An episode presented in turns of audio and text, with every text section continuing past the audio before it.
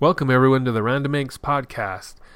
My name is Justin, and as always, I have my co host with me, Mark. Hey guys, how's it going?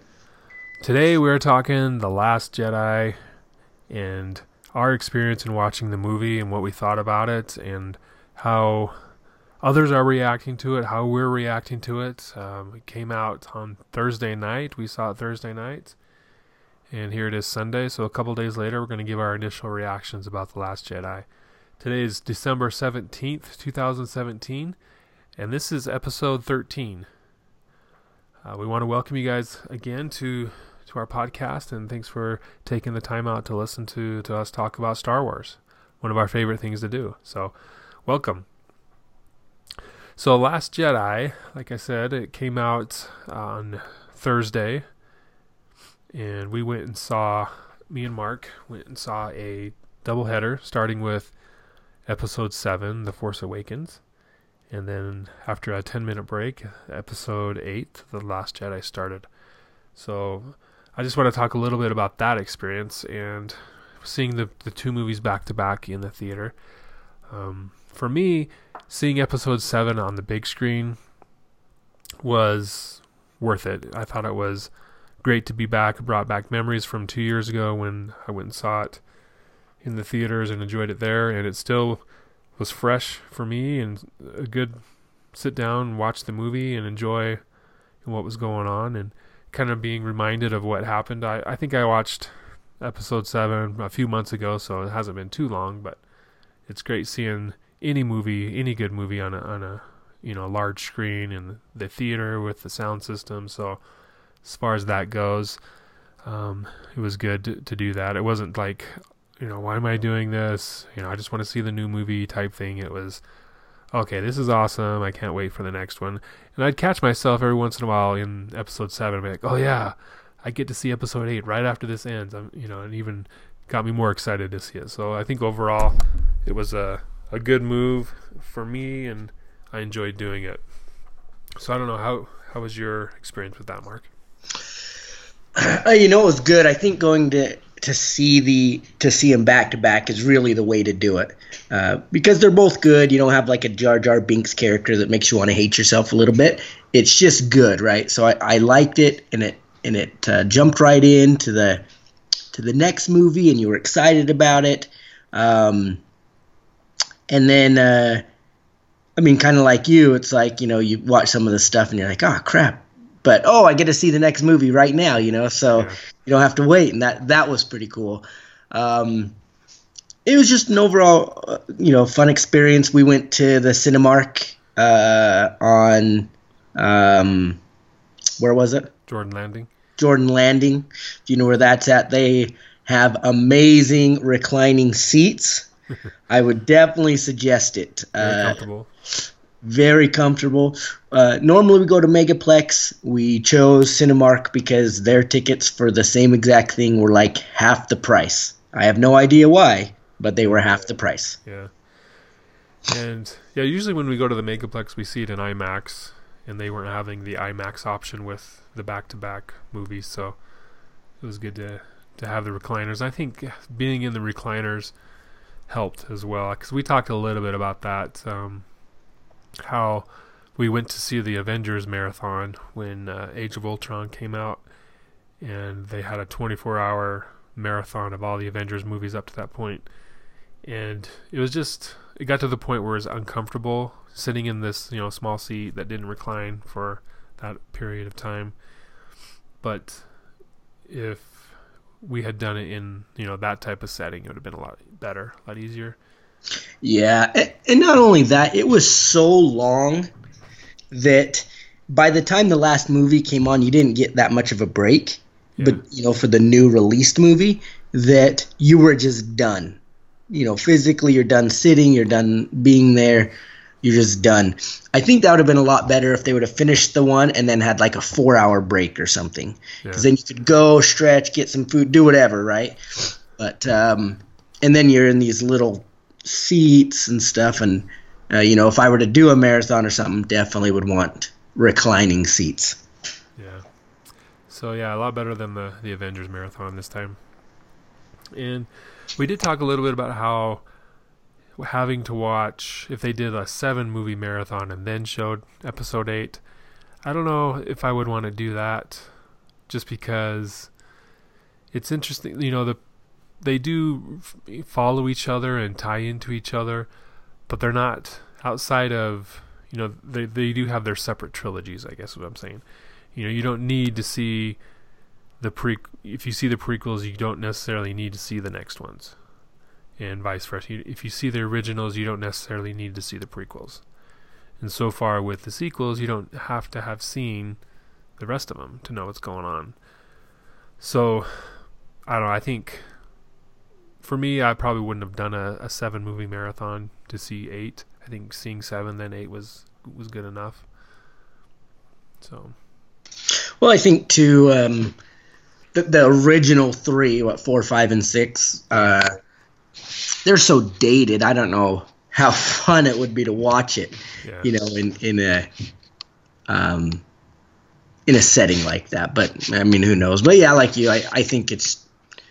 I, I would rather not watch them all like that. So I, I like how we did it, just the two. And I think it, you know for the next one, I would probably go to the three, right? One, two, you know, seven, eight, and nine. Yeah, yeah, I think that would be acceptable. I think, especially with seven and eight. I mean, seven ends and then eight picks up right. You know, that same day or same time frame, whatever you want to term, whatever term you want to use. So there wasn't, you know, there was a sense of it's just one long movie. So that was good. Yeah, I mean, yeah, if you've seen it, right, seven ends and literally thirty seconds later.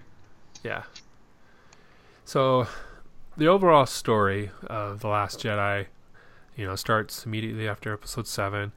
But um, I thought it was going to take place. You know, we the end scene of Episode Seven, Rey's holding out the saber to Luke, and he's like, "Who are you?" and what you know, what are you doing here? Type. He's got that expression on his face.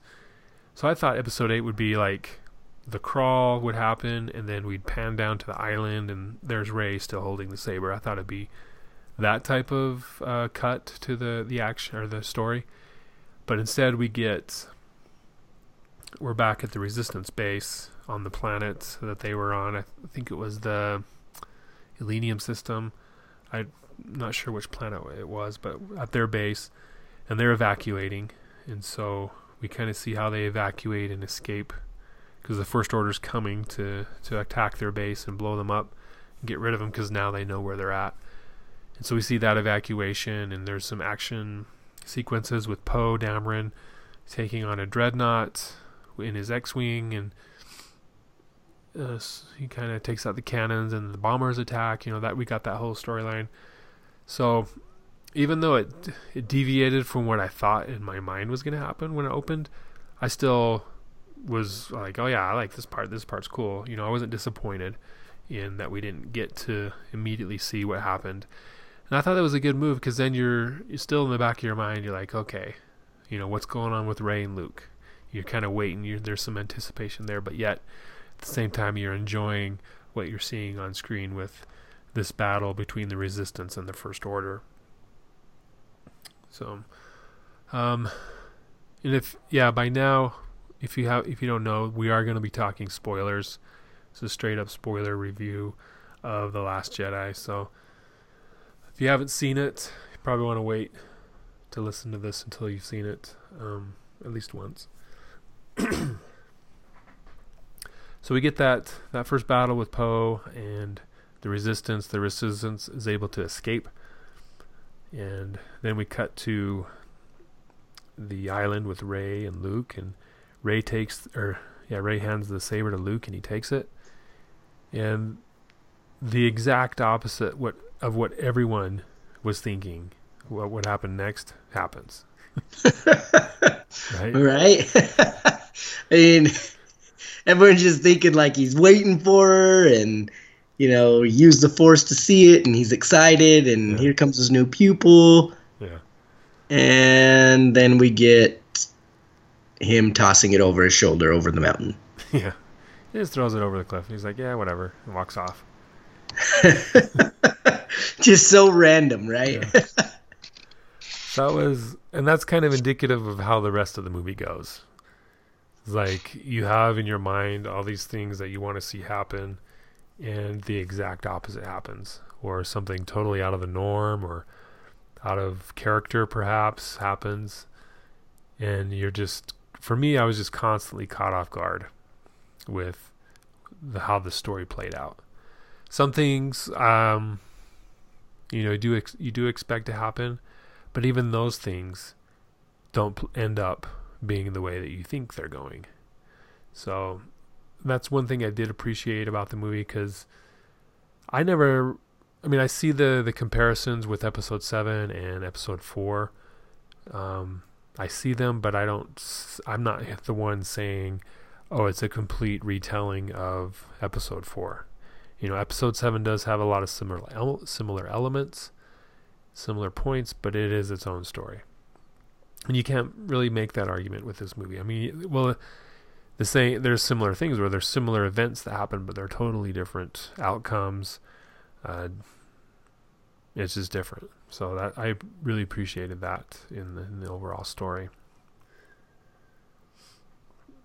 Um, so we get we cut to the part where Luke is on the island. He doesn't want to be brought into the conflict.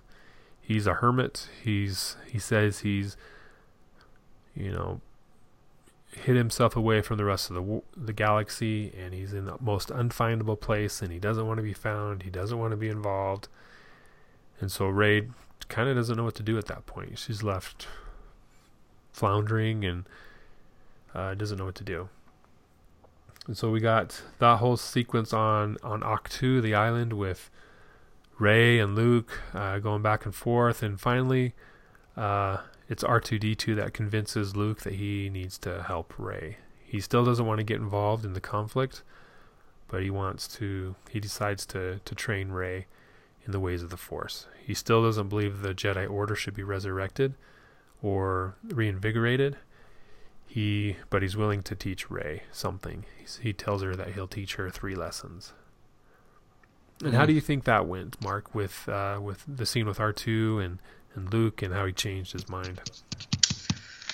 Um, I don't know. It was kind of strange, right? Um, it almost felt like when that happened, he kind of felt like he owed it to R2, right? Yeah. Like, like okay, you know, if R2 can can still be part of it, I guess I can do a little something, you know. And it, it was kind of um, I don't know annoying, but that's not the right word. It, it was something, you know, that that it was like that for me because I don't know, it just bugs me. People and Justin and I talked about this, and I call it the Kaladin syndrome. and you know, if you've watched, if you've read Stormlight Archives, you know who Kaladin is, and it's kind of like that. Uh, that attitude, like I'm a, you know, I'm a hero. I have this power, but I don't want to do anything because bad things happened. And that bothers me, you know, as and maybe that's just good writing because that bother, bothers me with people I, I see. So when I see characters like that in a movie, it really bothers me. I'm just like, oh my goodness, like, you know, you'd rather let the, you know, galaxy die a horrible death and get enslaved again than come out and help because some bad things happened. Yeah. And, uh, you know, so it's just kind of annoying to me, but you know he does it, and you know I thought he did a good job. You know, sat Rey down. He's like, "Look, I've got three lessons for you," and uh, it's you know, it's really gonna teach you. And, and what does he ask her? Like, what what are the Jedi, or what do they mean to you, or something like that? And uh, basically tells her that she's wrong in everything she knows. Yeah. And uh, uh, you know, starts to teach her. You know, goes through these three lessons, and the first lesson kind of ends horribly, right? Yeah. Um, you know, he teaches her to reach out with her senses. Um, that was a pretty funny part too, right? Yeah. It's like feel that, and he's like playing with her or something. He's like, "Oh, I think I feel it." yeah, that part was pretty. But you know, so teaches her to reach out with her senses, and uh, she sees the dark, right? And she goes to it, you know, kind of without hesitation. Yeah. And you know, Luke snaps her out of it and just basically says, "Look, you know, you didn't even hesitate. You just went right for it." And uh, and he he almost stopped teaching her. Like I thought he was going to be done. Yeah. But uh, showed up a little bit later, um, taught her lesson two. What was lesson two?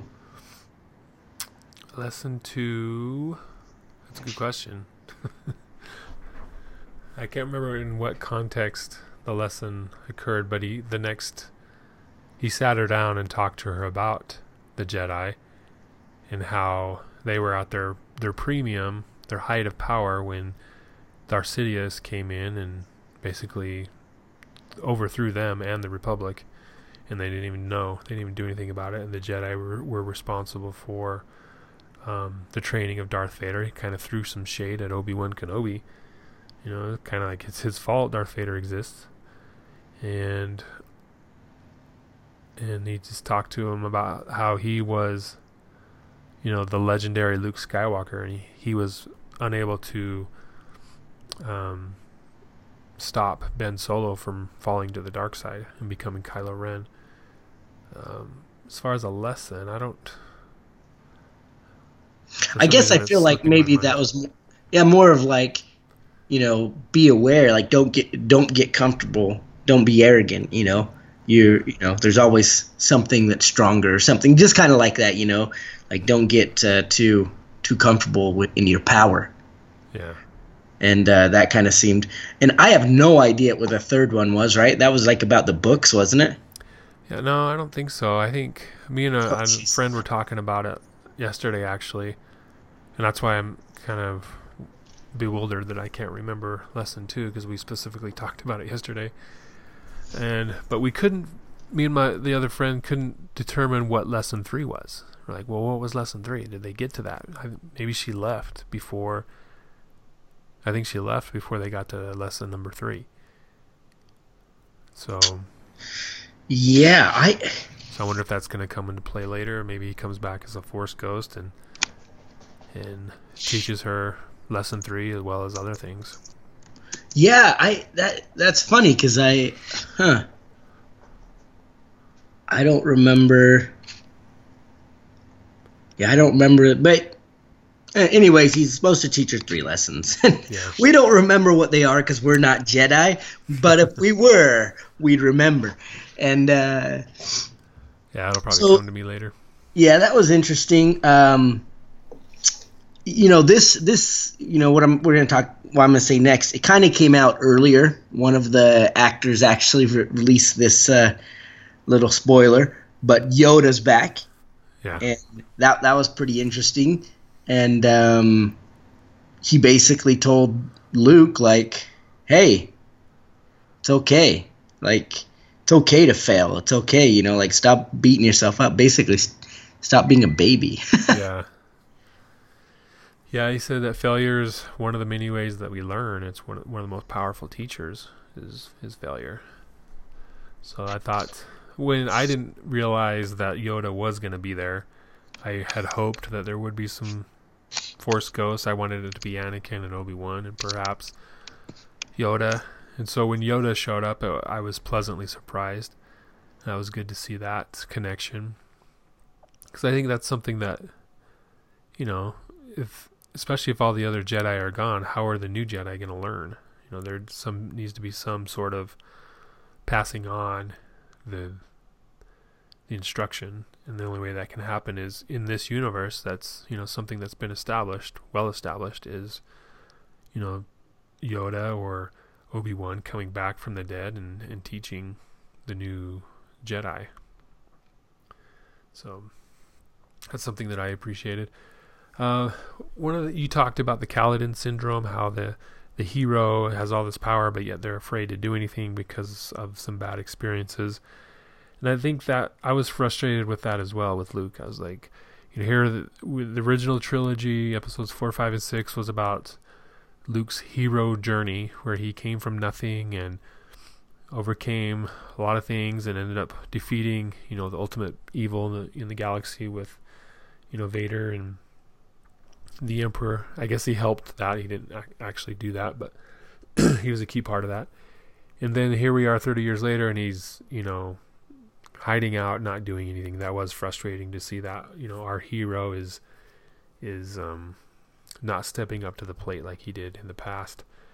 And so the first time I saw the movie, that really bothered me. And after I thought about it and saw it again the next time, I I realized that even though he is he's considered the last Jedi in this movie, at least until the end, um, he's still following the Jedi codes. Because one of the first thing that Yoda teaches him in Empire Strikes Back is, you know, that a Jedi uses the Force for knowledge and defense, never for attack.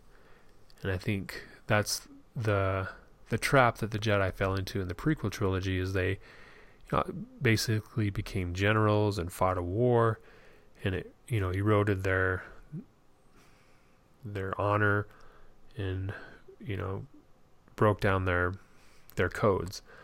And so Yoda learned this and he passed that on to Luke. And so I think that's why he he didn't want to be the one that came out and to lead the the resistance against the new order because that's that would be a repeat of the mistakes that he did in or that the Jedi did in the prequel trilogy. He didn't feel that that was his role, even though he could have and he probably would have made a difference. I think he it would have turned him further towards the dark side, which he didn't want to do. And even in the end, when he shows up at the end, you see that he never really engages with Kylo Ren. That last battle, that last uh, scene with him and Kylo Ren on Crait, he, you know, ignites his lightsaber and he's, I mean, there's two reasons to it, but he's, you know, he dodges the saber, he, you know, avoids the them, but he's he's stalling for time, basically what he's doing, and that he he also if he would have tried to connect sabers, it wouldn't have worked. It would have just passed through, and then Kylo Ren would have figured it out. But I think that leads to the reason why he didn't show up in, in, in reality. That he tried to do the project himself over space instead of showing up physically because he probably would have been drawn into a conflict, a physical attack, and that's something he didn't want to do. He wanted to um, you know, not attack. He just wanted to buy time so that they could escape. Yeah. When you wonder too, like, I guess now as I think about it, like, if he was more, you know, like, not so much, I don't know how to explain it, but he was kind of more hard on himself because he gave up on, on, uh, Kylo Ren. Yeah. Right? Because, uh, you know, he saw some evil in him and just assumed that's evil and almost acted on it. Yeah. And, uh, you know, without waiting to see what really happens. Yeah, I wonder if, you know, part of him, you know, feels like, you know, that's, that's almost like two Jedi, like almost over judgmental. Like, oh, you have a little darkness in you. You must be becoming dark. We got to get rid of you. And, um, I don't know. Does that make sense at all? I, I think I wonder if that kind of ha- played a big part in it too. He just, you know, he was ashamed of himself. Yeah. Well, he, he said that in the movie that the he he acted, he ignited ignited his lightsaber, and then a couple moments later he felt ashamed, and so he'd take it back if he could. But Kylo went, Ren woke up, Ben Solo woke up and reacted, and that you know from there things just deteriorated. So he did feel a lot of shame. And that also fed into him wanting to retreat from the world and not get involved. Mm-hmm. Well, and I wonder too because um, you hear all the time that uh, uh, Emperor Snoke had a big part to play in, you know, and Kylo Ren, and it, you know he was part of it, and it wasn't Luke, yada yada. So did I want to kind of know what the interactions between Kylo and Snoke were before that moment. Yeah. You know, because you don't really you don't see that at all, but it suggested that they knew each other before then. Yeah. So it's kind of, um, you know, I, I, I wish I could see those interactions to see what evil he's talking about. Yeah. Well, that plays into the overall mystery of Snoke. Mm-hmm. Uh, for the past two years, everybody's been asking, you know, who's Snoke? I, I think Snoke's this guy. I think Snoke's that guy. and that's all fun and games. But for me, it's al- it was always. I think we talked about it last time. For me, it's always you know who who was he in the in the sense that what role did he play before becoming supreme leader? Mm-hmm. Was he a dark side user? Was he perhaps one of Luke's original students that defected and then ended up coming back and taking Kylo Ren with him? You know what? Who is this guy? Why is he so powerful? And why have we never heard of him until now, till these movies? Obviously, that's the way the story was written. It was developed years later, but they could develop some sort of story, backstory. And so that's what I've always wanted to know. Who is he and you know, why would he want to take Kylo Ren if he's so powerful? Why would he want Ben Solo in the first place? Mm-hmm. Well, it- yeah, definitely. Snoke is like that character. Like, who is he and stuff? And really, and we talked about this. There's two major questions in the entire movie, right? From the first one, who is Snoke, and who are Rey's parents? And at the end of this movie, you you're wondering who is Snoke and who are Rey's parents, right? Right. And it's like they got so close to answering both, and they didn't answer either. Yeah. And I'm not sure we'll get to see Snoke in the movies. They might release a book or a, you know, some media that's Is he really dead? I don't know. He might come back with spider legs. Darth Maul did, so you never know. Yeah. Well, I'm just wondering, right? Is he? No, he was dead. Really dead? He was dead. Um, but yeah, I think they didn't answer that question, and I don't think we'll get an answer that to that in the movies. Maybe, I guess there's some could be some exposition somewhere in, the, in episode nine that explains where he came from, and that would be sufficient for me. I mean, I want to know. I just want to know why he was who he was. I don't necessarily need to to see it. It best I would like to see it, but you know, best case scenario, I'd like to see it, but it's not that important at this point. Uh, and then Rey's parents, they they threw an explanation out there, but I I don't think that's the explanation. no way.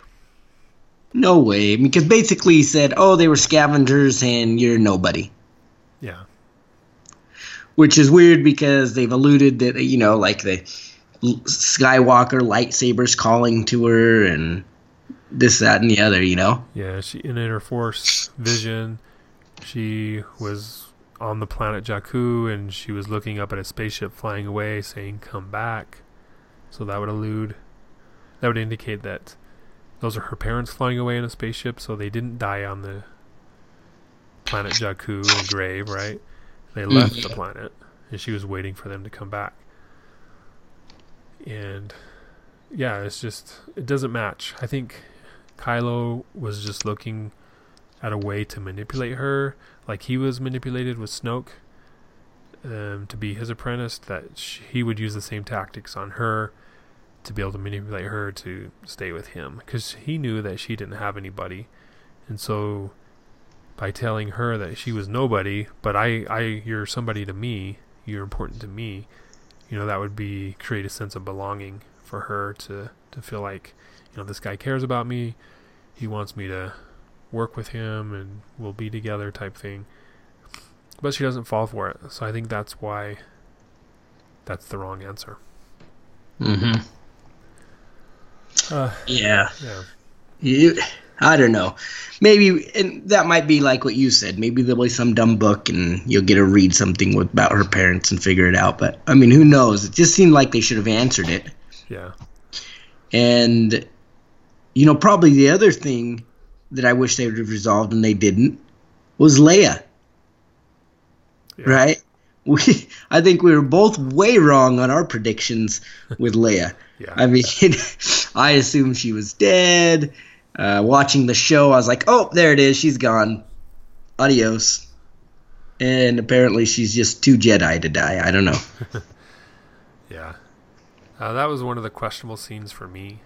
Um, not that she used the Force, but that she, you know, she's blown out into space and was out there for a few minutes and then she's still alive. That's the part that's, I'm like, really? Um, and then she used the Force to pull herself back into the the ship that the fact that that happened didn't bother me, but the way it looked was kind of silly in my mind. Um, Mhm. The way it was just executed, I did, it was kind of weird. Did they did they film that before she passed? Yeah, apparently, because you know they they were done with most of the filming when she passed. Hmm. They only did a couple pickup shoots afterwards that didn't involve her. So I think that was supposed to be part of the original movie, the original script. Hmm. Yeah, like you said, kind of weird. I thought it was like a Far Cry too. I was like, uh, you know, that's strange. But I mean, I guess it's the perks of being Jedi. Uh, you know, no oxygen and negative 400 degrees means nothing. Yeah, Physics mean nothing. I could have bought it if she would have started to fly out, and then as she gets out of the ship, she's you know uses the force to stop herself and go back in. So it's you know 30 seconds or less where she's out there in space, but where she's out there floating around for minutes or more. I mean, probably. I got the impression it was like three, four, five minutes, but maybe it was more. But What was strange for me is that you've never seen her use the Force ever. And, you know, maybe her brother's trained her and stuff, but all of a sudden the only time you really see it is she does some crazy, you know, high level Jedi trick, you know? yeah, So that was strange for me. I, I don't know. I mean, I, I for sure thought they were going to, you know, end it with her and kind of like we were saying, there's all these people whose lives ended, you know, um, in the last two movies, and the one person that you thinks would, because unfortunately, you know, she actually did pass away, is still alive. Yeah. Yeah, I think for my mind, I would have changed because they could have. They could have changed it up so that instead of it being Luke, they could have done it two ways. Instead of it being Luke projecting himself through space, he could have. They could have refilmed it so it's actually him. And then he, you know, the Falcon comes down and he flies off. He escapes, or whatever, at the end. Or he does the projection and then instead of dying, he just you know is really tired and is Mhm. able to recover. So I don't know. So basically, every movie is someone's gonna die. One of our you know beloved characters that are our heroes growing up is one of them's gonna die in each movie Mm-hmm. which I think is a bad strategy. I think one or two dying, yeah, okay, but kill them all off. I mean, who's next? Chewbacca? You're gonna kill off R two D two, you know, done. blow up R two D two and three PO, and But it, but too, they kind of allude that that might happen, right? I mean, even Kylo Ren said, you know, we have to get rid of the old. yeah, gotta let the past die. Yeah, you gotta let the past die, and you know, even you know, Luke kind of said the same thing. You know, it, you know, the the old ways are done. Yeah, You know, the Jedi shouldn't be around anymore, and the Sith, you know, like you know, it's like almost like Kylo Ren's gonna redefine the dark side. yeah, you know?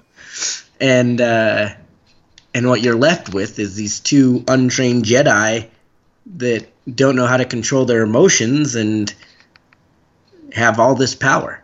Yeah, and so i mean i wonder if if that's what you're gonna see. You're gonna see the death of tons of people. Yeah. i don't know. Yeah, and at the end, they alluded to that, you know, there's other people out there that can access the Force. And, you know, is that going to play into this trilogy or is that going to be, you know, a whole nother set of movies? What's that all about? Um, but the thing is, one the one thing that Je- the Jedi did well was they were able to identify Force users from an early age, perhaps a little too early if they're taking them as babies, but um, at a young age and being able to train them so they're not because if no if they don't get trained there's a possibility you could have an army of dark side users just out of control right so I, think, mm-hmm. I think that's dangerous for the galaxy that's one thing the jedi did well is hey, you have this special power. We're going to teach you how to use it. We're going to teach you how to help people, improve society, all that good stuff. And now you don't have that organization, that structure. So people are just going to grow up using the force. And if they give into their emotions, uh, their hate, you know, the first time they get beat up by a bully or something, they're going to react and perhaps kill that person. And then you got this whole craziness going on. Well, and then who who's going to train them? Yeah. Right? I mean, you have Rey who's received all of no training and uh, lessons. Yeah, 2.5 lessons. and uh, you've got um, stinking Kylo Ren who has a tantrum and you know kills everything in sight. So that that that's what you got. That's Yeah. that's your leaders. And Yeah. so um makes you wonder what now? What's next? Yeah, and then, you know, with this movie ending, really you only have, I guess you have two Skywalkers, but one's Leia, and she's on her way out. And then you have, you know, Ben Solo of the Skywalker bloodline. And these, you know, trilogies, these three trilogies have been about, you know, the Skywalker saga and their story. Um, so at this, the way we're going with this movies, these sequel movies, is that the end of episode 9 you're either going to have a dead Kylo Ren and no Skywalker which is a to me it's a disappointing end to the Skywalker saga or you're going to have a Kylo Ren who's um you know a Sith Lord or whatever they're calling him nowadays the dark side user. And so do you end the the series with the only Skywalker is a dark side user and a powerful you know, evil influence in, in the universe? Or do you kill him off? I don't see he can Mhm. be redeemed at this point. I think he's too far gone to be redeemed. The, w- the way that Vader was redeemed was he did all these evil things early on, and he kind of still did, but he had a lot of time to think about what he did and to mature and, you know, grow up, basically. So he was, I think, him being redeemed was a little more believable than if Kylo Ren did it in these movies because he's still young and emotional and hmm I I don't know. I don't think.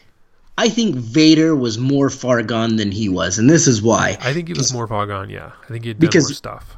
Yeah, because Vader and he knew how to control his emotions. He knew, like he had been through that training. So when he went bad, he knew exactly what he was getting into. Yeah, That's a good Whereas I think Ben, here's this young man who who's kind of lost. He's got all this power, and you've got Luke telling him one thing, you've got Snoke telling him another, and then you know all of a sudden it looks like Luke's betraying you. You know, so then you've got these emotions pulling you. So I think emotionally, you know, yeah, he's bad, but I when he didn't kill Leia, I thought he was redeemable.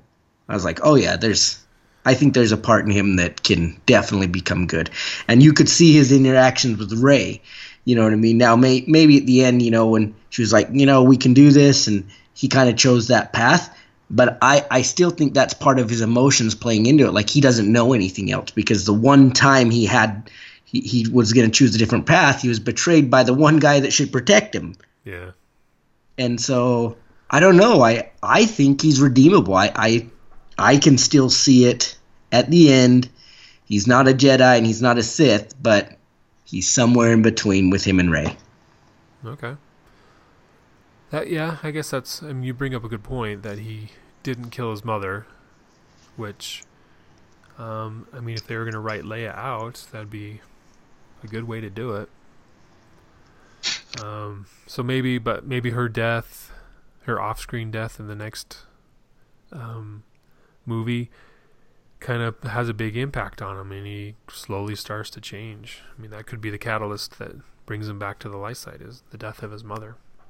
hmm But then, and there's just a lot of factors. I mean, it's so hard to say what happens now, right? I mean, because you still have the Knights of Ren. Where are they? No idea. Nobody knows. They're out there somewhere, though, right?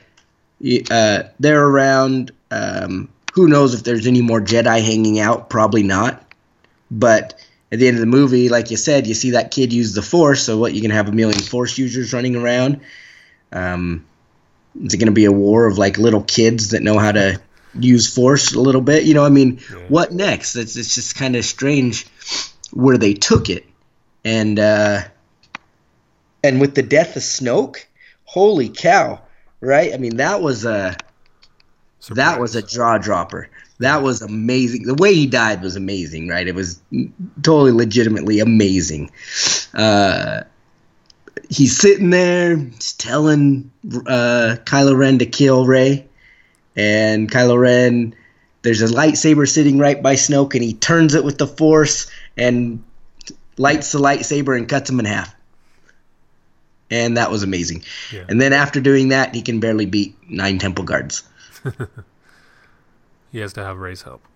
Right? uh, yeah, I, I don't know. I mean, strange, strange turn of events. But when when Snoke died, my my mind blew up. I think everyone did in the theater. I'm sure. I mean, Justin, you've seen it three times now. Did everyone like pretty much have the same reaction? Like, what the crap just happened? Yeah, there were a lot of gasps in each showing that I went to, clapping. So yeah, people were surprised by it. Yeah, I mean it. I never saw that coming in a hundred years. Uh, I saw, I mean, I saw like some kind of showdown with with Luke and and Snoke. Yeah, and, cool. uh, but I mean, one thing I did say to Justin, and I think it's you know good to say here is that I, I also think it's interesting how they both died because the whole idea of the movie and the whole uh, um, idea of the force is that there's balance in the force, right? The light side's not ruling, the dark side's not ruling. There's a complete balance in the force. It's balancing balancing itself out. And here you saw uh, Emperor Snoke, who you know is definitely bad, die in anger and hatred, you know, and and uh, you know a uh, move of self, yeah, betrayal, you know, being selfish, things like that. And he died that way and then Luke died in an act of selflessness, you know, act of you know of giving, a, you know, an act of you know everything that's good. You know, he gave himself knowing what was going to happen, and he gave himself freely, and he did it for the good. And so I, you see these two powerhouses die complete opposites, death, deaths, and when you take them as a whole, they balance each other out. And I think that's interesting to note because it seemed like the whole movie was that way the whole movie was balancing itself out as it as it progressed. And I, you know, I I think that was the point of it to show that neither side is is ruling it. It it's a balance. Yeah. And now what? Yeah, it's a good point. I mean, the next movie should follow that thread that there needs to be a balance. Um, I, maybe it's possible to have no light side, dark side users, just have force users in the middle. But I don't know how that would look. Do they do some good and some bad? You know, are they completely neutral like uh, Luke was trying to be mm-hmm. because he was being a hermit? You know, is that the answer? Well, I think, I mean, I, I think it's like, for example, um, when when uh, Anakin goes and sees Yoda, right? And he's like, "Oh, I, you know, I'm caring for this person, you know, like when he had these premonitions and yeah. he's like, "Care for these people you do?" And he's like, "Yes." He's like, "Oh, careful, you know, because this leads to that and that leads to that and that's the shadow of greed, right?" And that may be true, but I don't think it's always that way. Right. So I think what's going to happen is instead of light users and dark users being the rule and you know, people in the middle ground are the exception. I think you'll see the opposite happening, where an evil person is the exception or a really light person is the exception. Does that make sense? I think you'll start seeing like people being more able, like it's okay to have emotions. Yeah. It's okay to be sad and upset. It's okay to be happy and glad. It's okay to want to be the best without being prideful. It's okay to do, you know what I mean? And I think that's what you're going to start seeing because here you have two Jedi who are now the most powerful Jedi around, and they don't have that kind of training to skew their thoughts one way or the other. Yeah. But I mean, it's hard to say, really. I mean, there's it could go so many ways, but I I think that a complete Sith or a complete Jedi is a that's trained. That's not natural. Yeah. Yeah, and Yoda's always been my least favorite character in the whole thing because he's always giving bad advice, right? he tells Anakin, "Oh, don't care for your wife." He didn't know that who it was that he was talking about, but basically he told Anakin, "Don't care for your wife. Let her go. If she has to die, oh well." You know, who's gonna take Yeah. that advice and be like, "Uh, okay." Yeah, be I'll happy. You know, cheer for her death. Be happy. You know, it's like Yeah. And then he tells Yeah. Luke, "Ah, don't worry about your friends. If they die, then it's the will of the Force." You know, who's gonna accept that answer? So, I don't know. For me, he's always just giving people bad advice, so I don't like him. I think that's reason- part of. I think that's part of the being a Jedi, though, right? You like you're so close to your emotions. You're so close to whatever, and Sith is all about emotion, Yeah. all about acting upon your your lusts and your greeds and your, you know what I mean, Yeah, and uh, not your compassions and stuff. And so, um, and that's why I, I've always thought that the the balance in the middle is the harder path. yeah, yeah.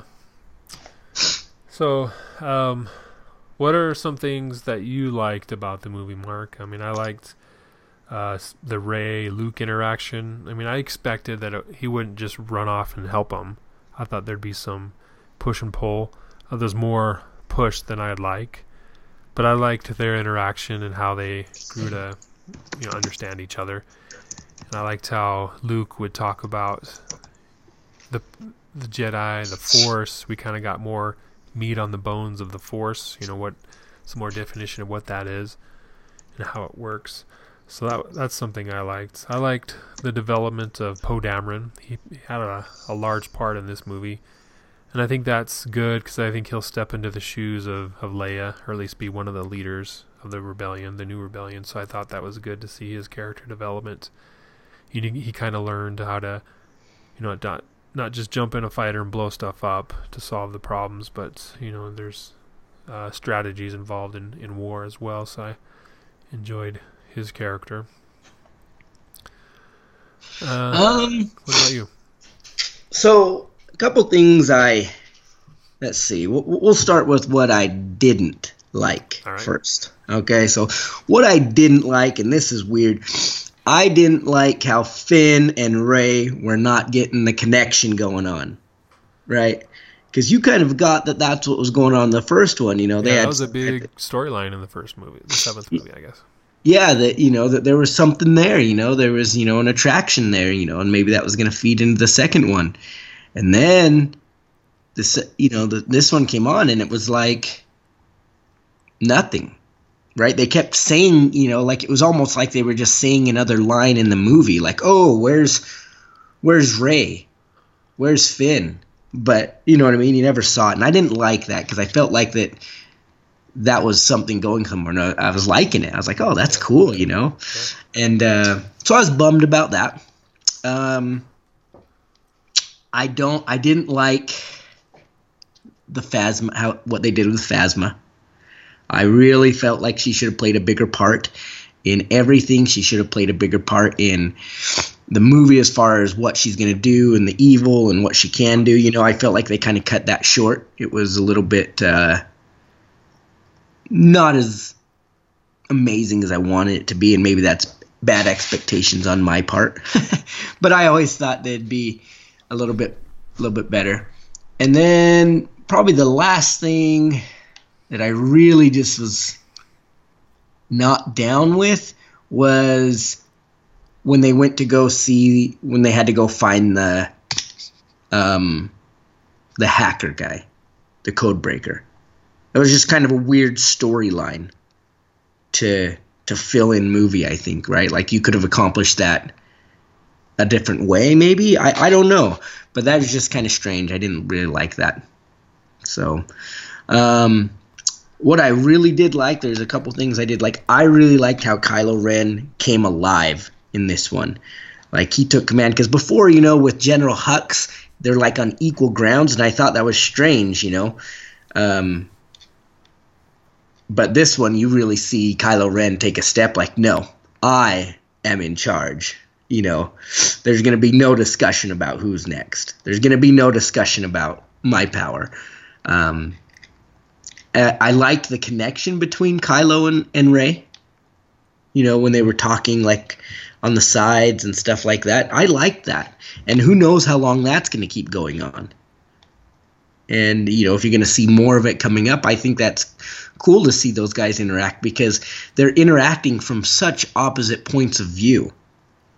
Like they're talking about the same thing, and Rey's kind of more skewed to the light, and he's definitely skewed to the dark, you know? And it, it's interesting to hear them talk and, and react, and, and Rey can see, like, oh, I can see his point of view. I can understand where he's coming from, and same with Kylo, and and I like that. I like that interaction. Um, uh, those are probably my big things that I that I that really stand out. Um, as, you know, as far as that goes, um, I I don't know. I I mean, there's a lot of little things I like, but uh, yeah, out of the big things, those were definitely the ones that stood out that I, I really enjoyed, and I hope that they take further as yeah. far as the storyline goes. Um, yeah. Well, yep, that's. I I have some similar thoughts on those as well. The the Phasma duel was way too short. Her involvement in the story is way too little. Um, but I don't, at the same time, I don't know how she would have fit in, other than just being there in the background, maybe. Uh, so I don't know. Maybe she'll become back. we thought she was dead in episode seven, so maybe she survived. maybe she landed in a trash compactor. Apparently, yeah. she survives those. Yeah. so yeah, it was disappointing. the The duel, actual duel, was good, but way too short. You know, thirty seconds isn't, isn't long enough. So I don't know. Maybe there's some deleted scenes where there that's an actual longer fight. Yeah. And and she was pretty cool in it too, right? She's yeah. pretty bad bad stuff. She's you know shooting right on point, kicking. I mean, she was not to be messed with. Yeah, she actually won the fight until Finn landed on an elevator, I guess, and so you know she she handled her handled her own in the fight. So that was good. Good to see. Uh, like you said, the the Rose and Finn storyline. It I think it could have been accomplished in a different, simpler way. Uh, as far as like, hey, the, here's the task, go complete the task. Um, but in in other viewings, when I saw it again, I kind of understood why it's there in the story, and it's basically, from in my opinion, for Rose and Finn to develop some sort of relationship, whether it's just friends or or more. And also it's character development for Finn. Because we see you know in episode 7 he wants to run away from the first order. Not necessarily he's a coward but he knows what the first order can do and he doesn't want to be a part of it because they're they're bad news and so he wakes up from his medical treatment in this episode 8 and he kind of still has that same attitude he wants to get away he doesn't really know these people i mean we view him as part of the resistance now but for him he only joined the resistance at the end to help Rey on Starkiller, get her off Starkiller base, right? That was his motive. And so he wakes up, she's gone. He's like, "Well, I'm out of here. I got I'm to go find her. I got the beacon so I can, you know, get her away from this mess." And he was to leave. And then Rose in- intervened and he went on this mission with her. And he kind of learns, you know, there is some good in the universe. You know, there's it's not just the first order. That's it's these other people that are financing the war as well. So he kind of has his own journey. That's what I saw in watching it uh, more times. Um, but as far as like getting the the hacker and all that, that could have been accomplished a lot easier than what than what they did. So anyway, yeah, that was initially was kind of a, a sticking point for me, but I kind of grew to, to understand it. But I still don't like like we you mentioned earlier how you know Rey and Finn were building this friendship and then really you don't see them together until the end when they hug, but then Finn is helping Rose on the Falcon, and she's kind of looking on, like, oh, what's going on there, type Mhm. thing. Then Poe comes up and he's like, "Hey, I'm my name's Poe." You know, he kind of gives her that smile. yeah. Kind of strange. Who knows what's gonna happen there? But um, yeah, as far as what I liked, I think I mentioned those those couple things. I did like Princess Leia's in, or General Leia's involvement in the story more. She was more front and center, and there's actually a scene where she comes in firing a blaster, and you know she's just more involved. We get to see her personality more than we did the last the last movie, so that was good. Because as far as I'm concerned, she's a horrible general. I have never seen her win a battle, ever. But hey, you know, she can survive being blasted out of a of a starship cruiser. So what do I know? Yeah. Um. So, was there anything that didn't work for you? Um, I guess you mentioned the the Canto Bight um, casino sequence. Yeah, I just kind of just felt I I don't know. I felt like you were trying to bring too much in, bring a little too savvy. Like all of a sudden we have these new running wolf creatures and Yeah. um you know, just weird things like that, you know, and I just thought you were just trying to be a little too savvy. Just tell me the story, you know, if if that's what you want to do and go skew, but don't have this weird introduction of whatever those things are, you know, like it just seemed weird to me. Um, yeah, just I don't know, what wasn't working for me. Um,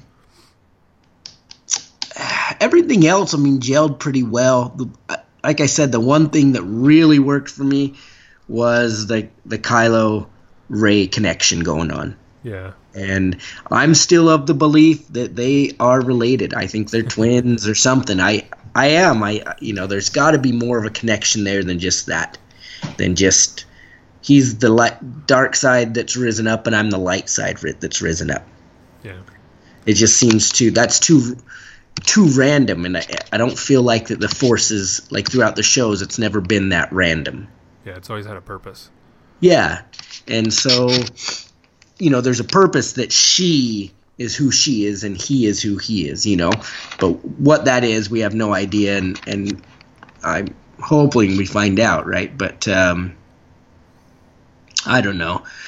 Um but that's yeah, those are probably the biggest things that just weren't working for me. Um uh, also probably the another thing that didn't work for me and we've joked about this is when so after uh, Snoke gets cut in half, you've got these two awesome, you know, Jedi, well, untrained Jedi, and they barely survive a fight with uh, some temple guards.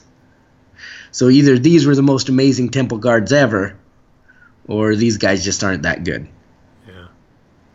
And so I, I don't know. Maybe they were, maybe it doesn't explain it, but they're, you know, maybe those were the Knights of Ren. Yeah. I don't know. Yeah. Um. I don't. I didn't get the sense that they could use the Force.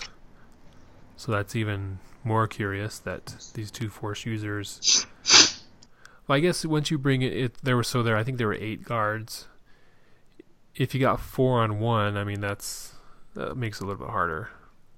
So Well, unless you're Darth Vader walking through Rogue One and you kill like half the army in 10 seconds. yeah, and he did storm the Jedi Temple and kill all the Jedi himself. Well, Right. he had troopers, but he was the one Jedi against however many other Jedi that were in the temple.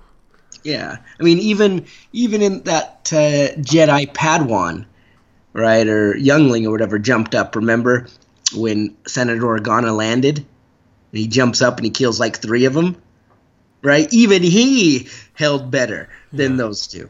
So I don't know. Yeah, that's a good point. So, um, for me, what didn't work really very nitpicky things and really didn't affect my overall view of the of the movie. Uh, when Leg, I, I mentioned earlier how she was blown out into space and she uses the force to come back. It wasn't necessarily that; it was just how they executed that action. I thought was very Mary Poppin esque. That's what it reminded me of. Instead of a cool moment, it was Oh look, it's Mary Poppins in space.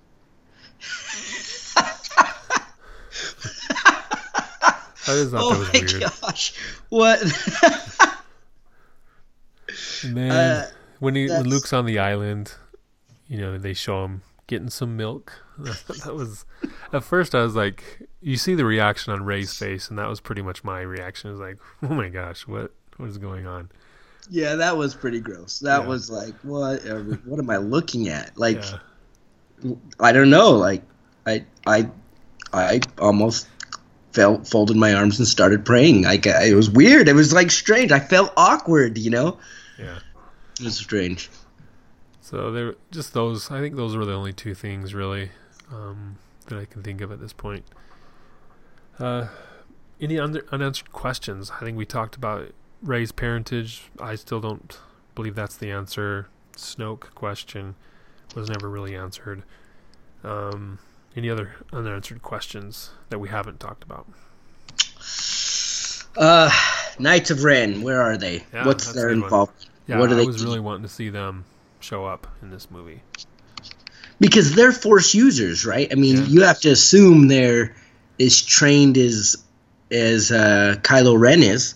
Maybe Kylo Ren's a little stronger, uh, you know, because he's a Skywalker. You know, whether that's because he has more midi-chlorians or or what what have you, but they're they're Force users. Yeah. Well, So Luke said that he drew off ten of his students with him.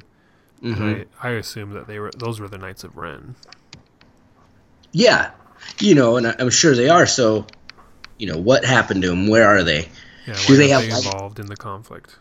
Yeah, do they have lightsabers of their own and yada yada, you know? And so I think that one is definitely not answered, um, for sure.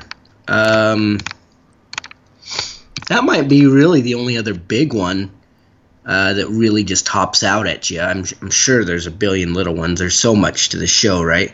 So much to the movie. Um, hmm. We didn't. Uh, I guess Chewie's still around. So, oh, what's his name? Where was his character? We met him at uh, Comic Con. Oh yeah, Snap Wexley, the the pilot. Yeah, where was he at? Right.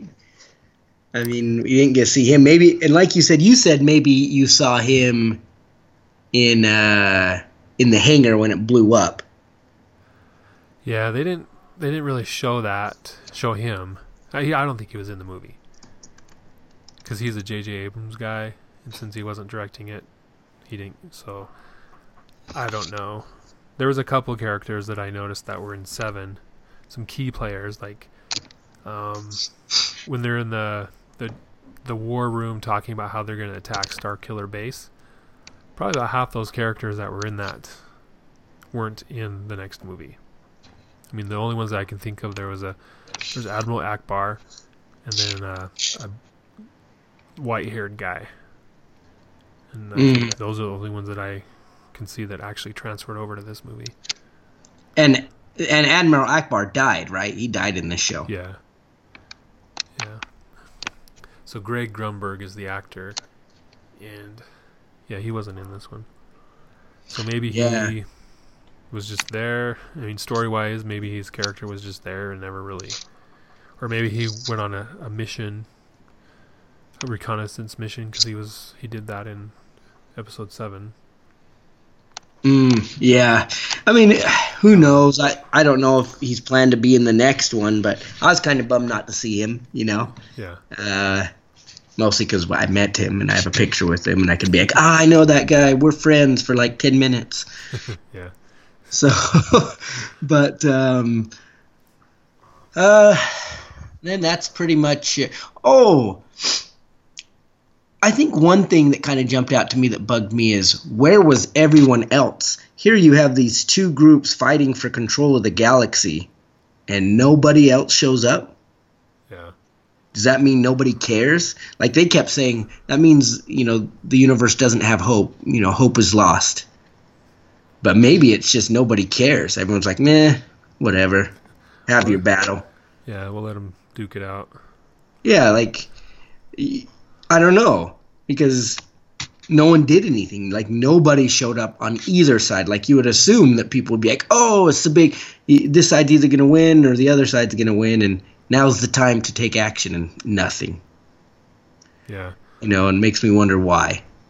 It could be they're just tired. I mean, the the war started in episode two, basically, and even though the Clone Wars ended, the the Empire was still in rule, and they were using military might to control the galaxy, and then the rebels were fighting for you know six, seven, eight years, and s- then there was peace, and then now they're fighting again. So it could just be they're like, yeah, let me know when it's over, and I'll pick my side. They could just the rest of the galaxy could just be tired of it. Mhm. You kind of see that in our world today. There's a lot of apathy with what's going on in in the rest of the world. Yeah, yeah, that's true. So maybe that's. But yeah, I mean, if you'd think that someone would show up, right? hmm Well, because now it's pretty much they're like at ground zero, right? Yeah. Both sides are pretty much decimated. Yeah. They've got nothing left.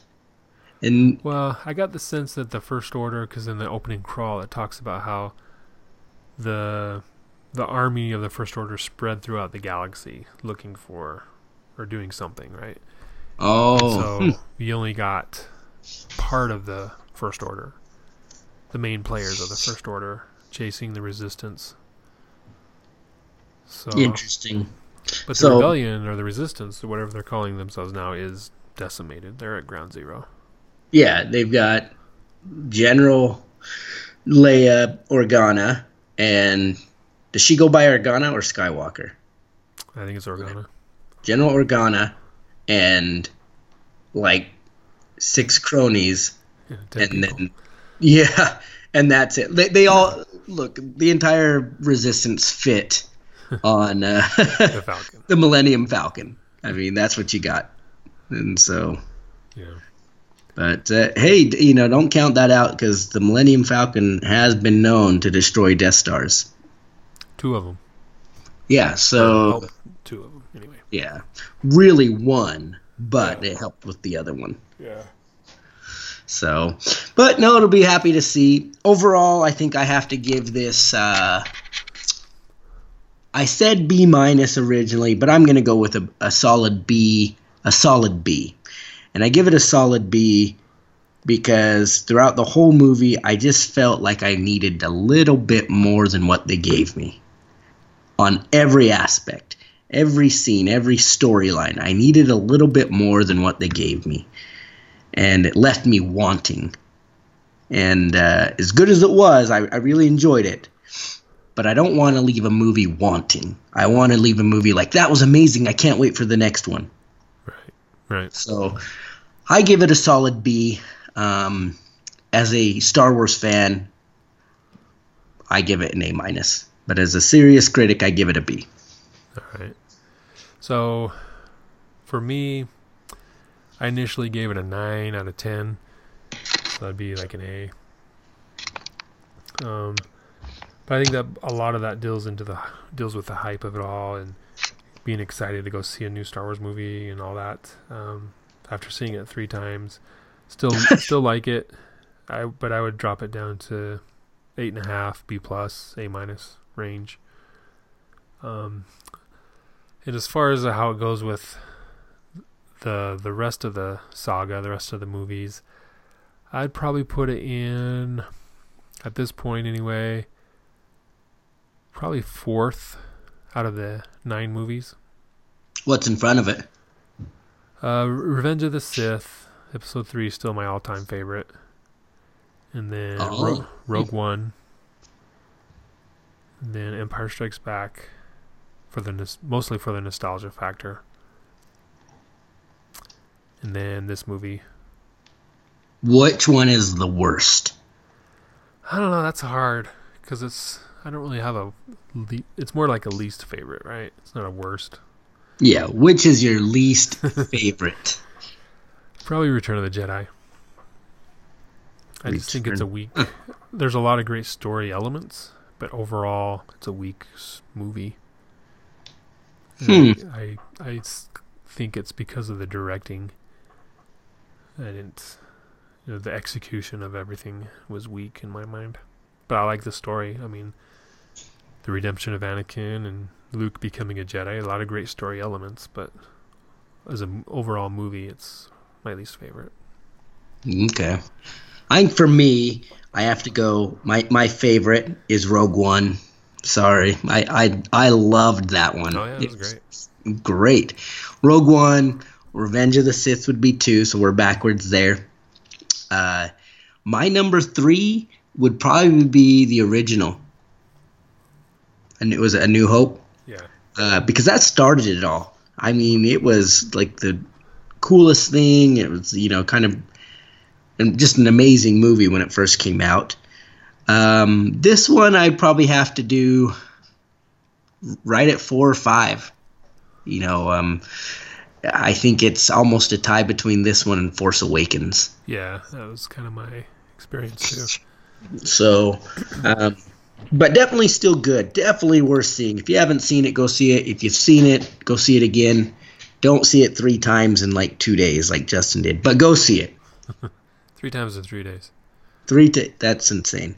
But, but I I can't really point fingers because when uh, Batman came out, I saw it like four times in two days. So yeah. I can't I can't really knock. But um, no, good movie. I mean, great, great saga. It's too bad we have to wait two years to see the next one. And everybody keep writing these guys. It needs to come out on May the 4th. Yeah. I don't see why that hasn't happened yet with the Star Wars movie. Yes. And 2019, is that the year that they're going to do the next uh, Star Wars convention? Yeah. So the next Star Wars celebration is 2019, probably in the spring, maybe summer. And then Star Wars Land in Disney World and Disneyland is going to open in 2019. So a lot of Star Wars stuff happening in 2019. And are, are we going to go to that? What, what are we going to do? Yes. yes. We're going to it. Everybody, we are going to it. There's no questions. We're going to Celebration, Star Wars Land, and Episode 9. And our wives are invited if they'd like to come. So if they're listening to this, you are welcome to come. so, but right. uh, well, any, yeah. Any final thoughts on the Last Jedi that we haven't? um, you know, no real final thoughts. Just uh, it's a fun movie. Go see it. I mean, I can't say that enough. It, it's a good time. It's kind of so hard for us to talk about it coherently because there's so much to it. But uh, you know, there's some good things. And if you have comments about the things we've said, or if you have things we didn't bring up, you know, leave us a message, send us an email, something, you know, and let us know. We'd like to address those things. And, you know, we're always looking to the new canon storylines. And uh, so if you have any information that we don't have, let us know. Yeah. Um, my final thoughts, uh, kind of like what Mark said, there's a lot of stuff going on. And, it, this is one of the few Star Wars movies that you not only like and enjoy, but you have to think about what just happened. You gotta process all the stuff that you just saw, from you know Luke throwing the lightsaber over his shoulder to um, Snoke being killed and Rey and Kylo fighting together to Luke dying at the end. We didn't really talk about that much, but it's pretty self explanatory that he became one with the Force and moved on. And there's just a lot of stuff happens that, you know, you don't really see in other Star Wars movies. And that's one of the good things about this movie. The rewatchability factor's high. Um, I enjoyed it. Like I said, gave it a B minus A plus or A minus B plus and go see it. Let us know what you think. We'll probably talk about it a couple more times, just not in depth or as long, maybe a few minutes here and there. So we'll definitely be talking about The Last Jedi in the future. We want to thank you guys for listening again, taking the time out to to join us here on Random Angst and definitely jump on Facebook, make some comments, give us your theories or tell us what you liked, didn't like about it, and if you have any un- unanswered questions about The Last Jedi. We're on Facebook, we're on Instagram, Twitter. Um, you can find this podcast on iTunes by searching Random Angst or on SoundCloud.com or on our rep- website, randomangst.com. So, once again, we thank you for listening in and we'll catch you next time. See you guys.